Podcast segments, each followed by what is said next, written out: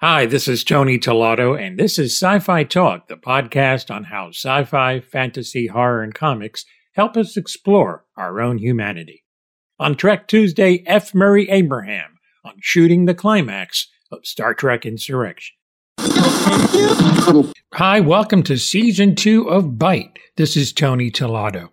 And so, parenting in an apocalypse, it's it's not the same way that we would do it. You know, You know how it works.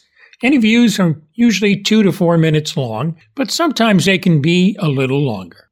Tony, when you when you live long enough, all kinds of strange things happen. You're very right in saying that the Greek heroes were the original superheroes. in part because of the hopeful nature of Gene's vision, but also because of its message of diversity and inclusion. Academy Award winner F. Murray Abraham told me about shooting a key scene in a moment. F. Murray Abraham recounted shooting the finale of Star Trek Insurrection. I'm I'm chasing after uh, Patrick, and I'm trying to kill him, right? Yeah. And I'm running and jumping. It was a big. There must have been four cameras, all over. It's a big set. Yeah. And, and we're running and hiding and you know pointing and running and and and it was like a long take. And they said, okay, we're going to do it again. Of course, you know, it's take two. And they did the same thing. And I'm leaping and I mean it's a lot of work.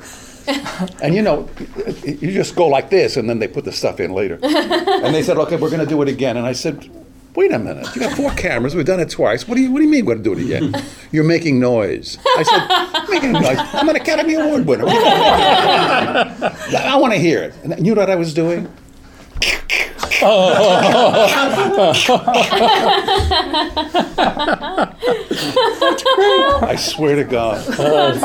Finger guns. Yes. Oh, that's funny. Look for Star Trek Insurrection wherever you get your digital content. Thanks for listening to Trek Tuesday. This is Tony Tolot.